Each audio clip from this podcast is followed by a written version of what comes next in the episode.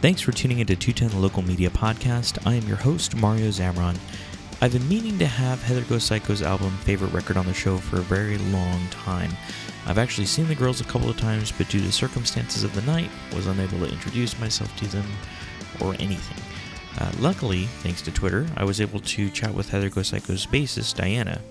Here's an update for those of you who hadn't heard yet Diana is no longer the band's drummer. They recently added an actual Heather to the lineup kind of like when Donella Drive had Ella.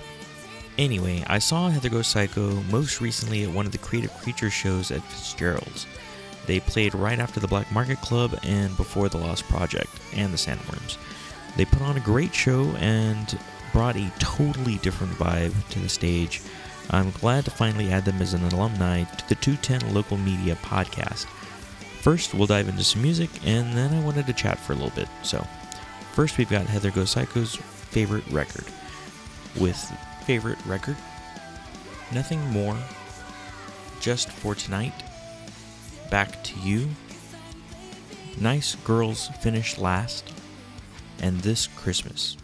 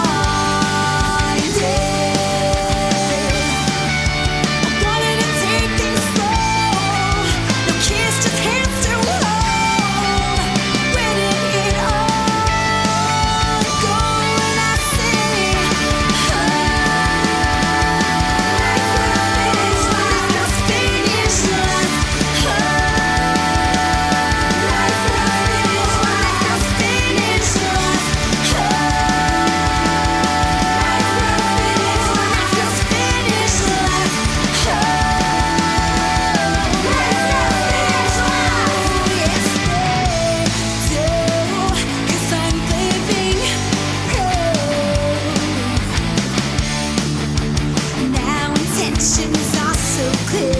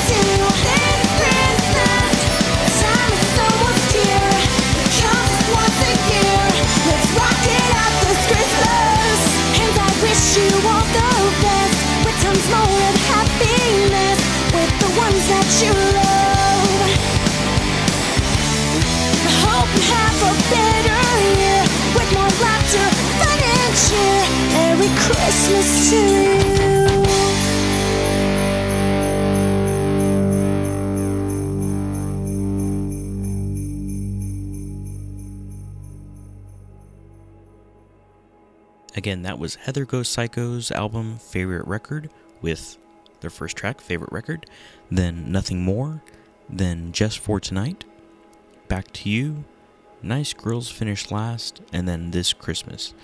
Uh, the next portion of the show is not musical, so if you don't want to listen to it, you can feel free to turn everything off right now. Since you stuck with me, maybe you're interested. Uh, I just wanted to reach out to music fans, concert goers, and ask some questions of you and share some insights that you may not hear everywhere. Um, first, some information on the music industry I've learned. I admit, though, that I am by no means an expert and am learning new things every day, so be aware of that caveat. Uh, there are bands, solo artists, fans, talent buyers, venues, promoters, managers, labels, and there's merch, distribution, contracts, emails, social media, draw, booking, and a whole slew of other things that have an impact in the music industry, even in the local scene. There's an interesting cycle that regular concert goers don't ever see that includes all of the above. Once you're walking up to the door of a venue, many things have happened to get what you're about to see to where it is at that very second. A band who has practiced countless hours has either been approached by another band, a venue, a talent buyer, aka someone who works for the venue uh, to book shows, or a promoter, someone who books who puts shows together with a secured date at the venue, or has reached out themselves to play that night. Depending on the show, bands can get paid in many different ways. There's the door split, in which each band is coming away with their equal cut of the money paid at the door, usually done per head. There's the percentage of the bar, which usually denotes a free show where the bands try and get as many people as possible into the venue to drink in the hopes that the percentage percentage of the bar that they get paid from is decent. It's also split with the other bands on the bill and is usually around 10 to 15% of the bar. That means every dollar that you spend gets them 10 cents to 15 cents. There's the sought after guarantee, where a band can make at least their guaranteed amount. Sometimes this is method sometimes this is a method of payment that works as an either or with a guarantee. For example, the guarantee is either $100 or 15% of the bar, whichever is higher. And finally, there's the pay to play or ticket selling method. There are so many variations of these methods that I really don't want to go over them here, but feel free to look it up online if you're curious. For a band to get onto a bill, they either need to know a band that will add them to their own show, make some contacts, have their booking agent, who also gets a share of the band's cut from the gig, know a promoter, who also takes a portion of the night, or they sell tickets to get on the bill with national acts. There may or may not have been contracts, personnel changes, schedule changes, work to be sure all the band members could make the show, band cancellations, or possibly even cancellation of the entire show. All before you step foot into that venue. Also, you can't forget about the merch that the band's made to sell at the show, or the money that went into printing handbills or designing digital flyers. Does the sound guy get paid by the venue, by the van, bands, or the promoter? Does the venue have lights? Are they programmed by the sound guy, or are they able to be matched up with the sounds of the bands? Or does only the headliner get lights? What are the drink specials? Will the venue allow underage band members inside? How much did each member spend on their instruments and gear? Did they ever have any lost or stolen and had to replace their gear before? Did people forget to RSVP on Facebook and spook the venue, booker, or promoter into canceling the show? All of this before the show starts. Once you get inside, the door person asks for ID and which band you're there to see. Why do they do that? Because your numbers count if the band gets paid per head at the door. Because the venue owner, promoter, talent buyer, or other bands on the bill want to see what your draw is. That is, how many people can you get out to your shows? So here's a scenario. The Rockers decide that they want to play at X bar on Friday or Saturday. How much will they get paid if it's per head? At a dollar a head and only 10 people came out. They get 10 bucks. Did they sell any merch? Did they give any away or offer discounts? Was the show free and they got a percentage of the bar? Did you buy a drink? Did they have to pay for a booker or artist manager?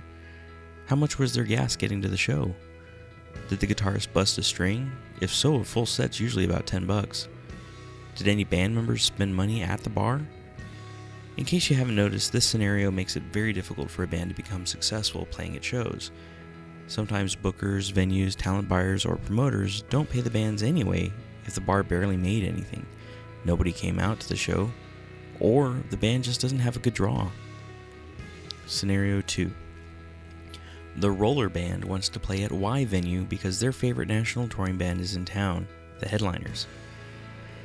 Now, I said I wasn't going to tackle this, but here we go.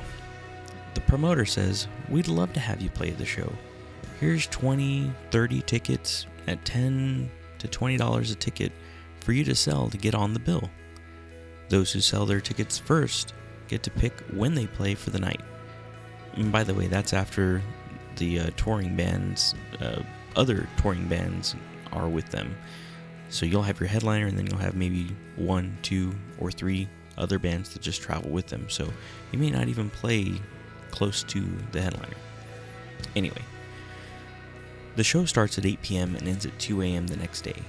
If you don't sell all your tickets before showtime at 8 p.m., then you've got an option.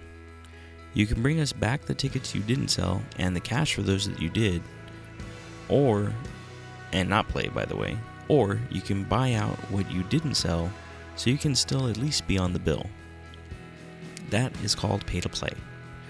That happens way more than you think.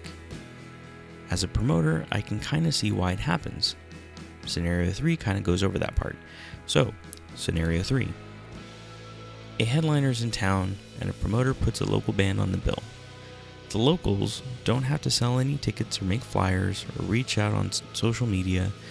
Uh, and the night of the show is here, and there's 12 people in the audience for the show. The locals didn't bother to bring anybody out. The promoter promised the headliner a $100 guarantee, sometimes upwards of $800 or more, depending on the band. So the promoter loses money and has to pay the band anyway because contracts are contracts. If all this isn't frustrating, I don't know what is. So here's the final scenario every band on the bill brings about 30 to 60 people each. The bar makes a ton of money, the bands split a nice amount, and you got to enjoy some really great music. And just because I have to say it, I don't like pay to play. Here's a final thought though. And I, I had mentioned questions, but I'll do that next time, if there is a next time. Um, but here's a final thought. 10 years ago, it was $5 to hear some live music. Today, you still pay $5. 10 years ago, you paid $6 to see a movie at the theater. Now you pay almost double. Why hasn't what we pay to see live music kept up with the times?